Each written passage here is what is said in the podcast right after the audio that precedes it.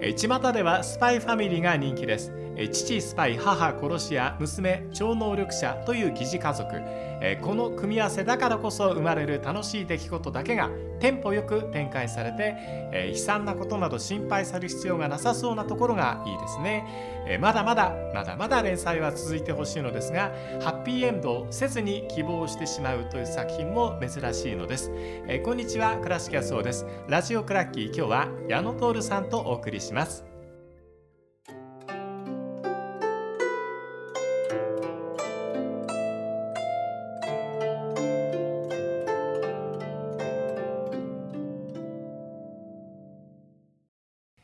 矢野徹さんです。よろしくお願いいたします。よろしくお願いします。今日はディズニーの話を伺おうと思いますけども、はい、えーディズニーの話今日は悪役とお姫様と言いますけどどっちからいきましょうか？じゃあ悪役をじゃあヴィランズのはい。話からお願いします、はい。ヴィランズという言葉最近市民権得ましたね。やっと得ました。やっとなんですか？はい。えあのーもう当然アメリカでは昔から当然ヴィランズなんですけども。え、昔からある文化なんですか？そうなんです。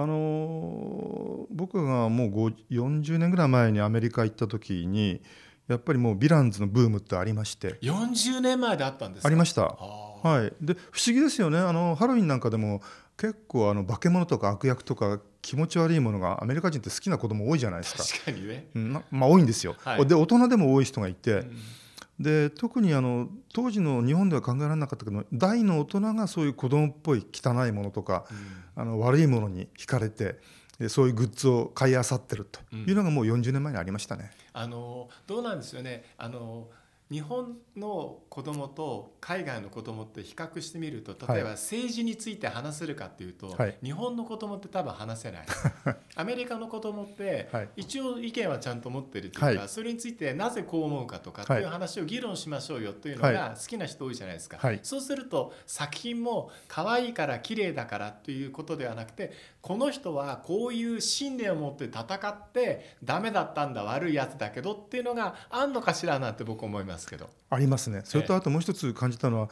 向こうの子供って人とは違うことを言わないといけないとか自分は個性があるんだってことを主張しないとやっぱ評価されないっていうのは子供心に僕はあるんだと思います。僕日本って日本の文化があって日本らしくていいと思ってるんですけど、はい。ただそこは変わらなきゃいけないんじゃないかなっていうか 取り込まなきゃいけない時代にもう来たんじゃないのかしらってうん。僕は思うんですけど、はい。ええ。あのまあ、だからそこら辺はもうずっと違いますね。なるほどね。うんでディズニー社はこの「ヴィランズ」ということに関してどういうスタンスを持ってらっしゃるんでしょうか？でそういうそのアメリカ人のまあ文化が背景にあるのでアメリカにおけるそのアニメの売り方なんかはかなりヴィランズもですね予告編なんかでもですねこう魅力的に描かれてこんなすごい悪役が出てくるぞみたいなねなるほど むしろ主人公以上にうん そういう予告編が多いですね。考えてみたら、はい。あのバットマンもそうですよね。バットマン以上に悪役の方が特にジョーカーっていうキャラクターーかっこいいじはゃないですか。キャラが立っているので、はい、うん、そっちが人気になってしまあったりとか。の怪獣もそうですよ。ゴジラの相手のね怪獣がなんかすごくすごいやつだったりして、ねまあ大体あれですもんね。主役が立つためにはそれと並ぶ敵がいなければはい。話は成り立たないわけで、ええ。ね、ディズニーももうあのミッキーマウスがはい。良い子のキャラクターになって久しいと思いますので、はい。もうちっちゃい子はミッキーマウス昔やんちゃだったとか悪いなんてことは歴史で学ぶみたいな時代になってると思いますから、相手は誰なんだって話になりますそうですよね。まあ、だからあの戦前ですけども昔あのミッキーの敵役としてドナルドが出てきたんで、はい。まあ、悪役とまで言わないけども、まあ、敵役ですよね。そうですね、ええ。うん。だから人気あったんですね。そうですよね。えうん。ね、あのお墨付きのヴィランズっていうのは今何人いるんでしょうか？あのディズニー社がそのこれこそすごい正真正銘の悪役っていうのはですね、はい、11人います。11人、はいサッカーと一緒ですね。あのサッカーできますね。はい。えー、とじゃあちょっと列挙しますけども、はい。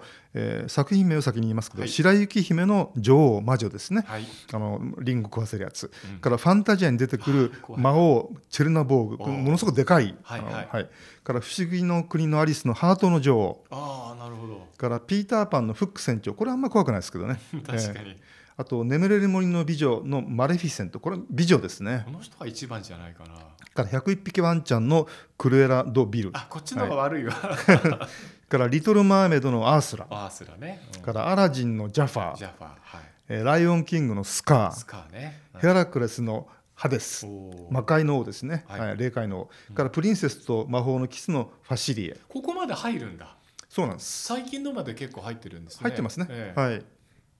なるほど最古というとこの中にはあるんですか、いや、一番古いヴィランは入ってなくてですねこ。の11人には入っていないヴィランがはい。あるいます。います。で、そそそいつの名前はですね、山猫のピートですね。これ山猫というにはでかすぎませんか？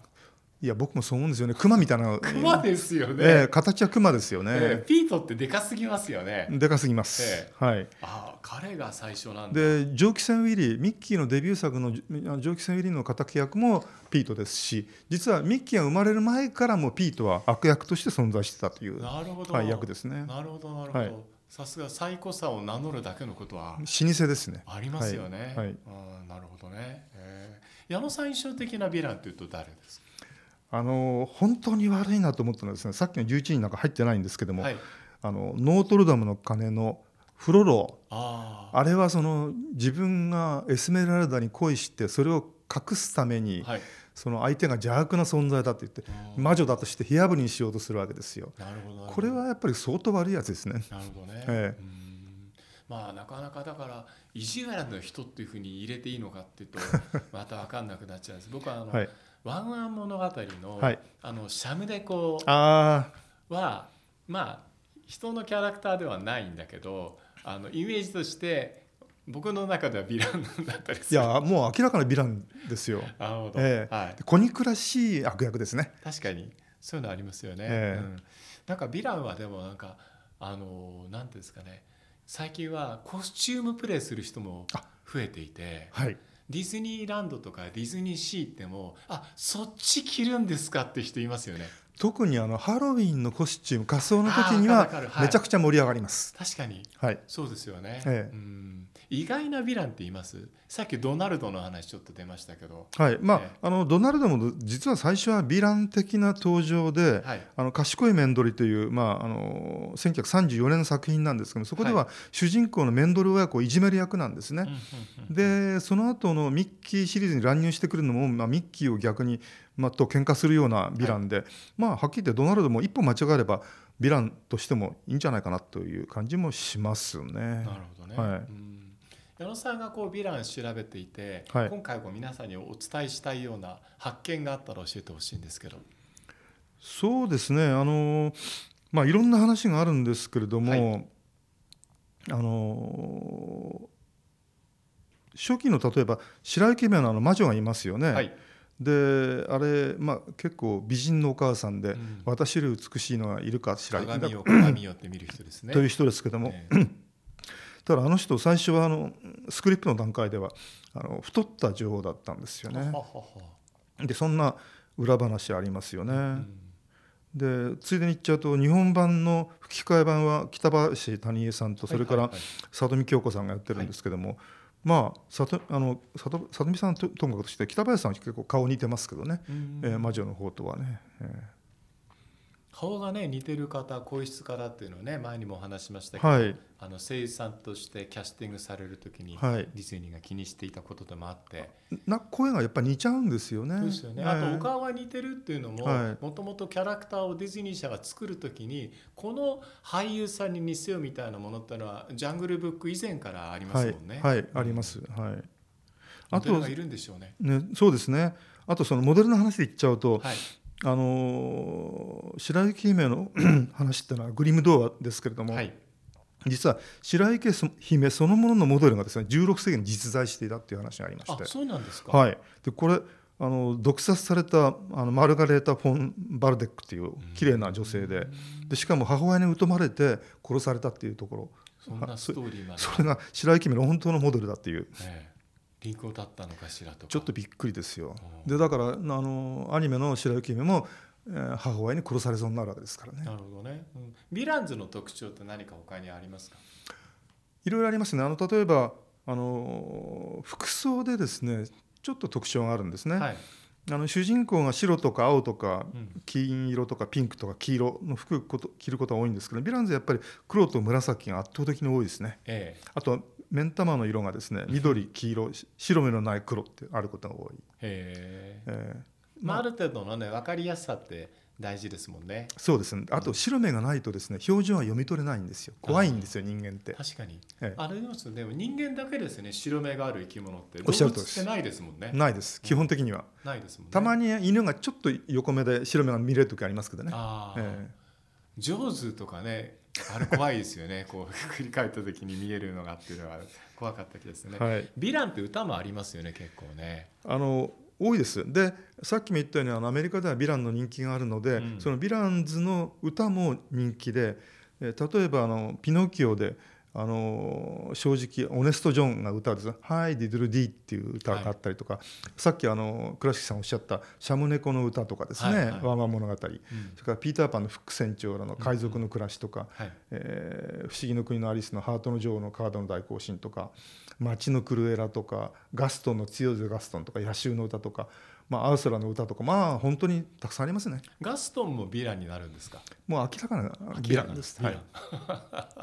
なるほどね。あの美女と野獣のあのアニメのなんていうかなモデルはジャンコク島の美女と野獣なんですよ。でそこで初めてあガストン的な音が出てくるんですね、でそれをあのさらに強化したのがあディズニー版のガストンですね。なるほどね、えあの舞台にしろアニメーションにしろやっぱり悪役の方が演じていてあるいは作り上げていて、楽しいっていうところはキャラクターがはっきりしてるからですよね。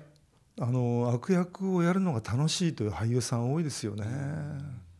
やっぱりなんだろうこういい役正義感ばっかりやってるとなんかどっかでバランスが崩れるのかどうか、うん。悪いやつもやってみたいというのはえー方が多いですよね。そうですよね、えうん、で地味な悪役よりはね派手に着飾った悪役をやってみたいっていうことも多いでしょうしね。そうすごい悪事をやってみたいとかね。うん。確かにそうですよね、まあただヴィランはこう悲惨な結末というのもセットになっていることが多くて、はい。えただディズニーではですねあのもちろん亡くなる死ぬうんヴィランズもいるんです。白雪姫の女王とか、マルフィセントとかアースラとか、ただ例えばあの最初のヴィランと言っていい3匹の子豚のビッグバッドバッドウルフなんかは死なないし、まあ、結構亡くならない悪役も多いですね。なるほどなるほど、うん、連続して出てくる人もいますしね、そうなんでうす、ん、どうなんでしょう？悪役だけのあのお話っていうのはいずれ ディズニーが企画する可能性っていうのはあるんでしょうか？あのビデオで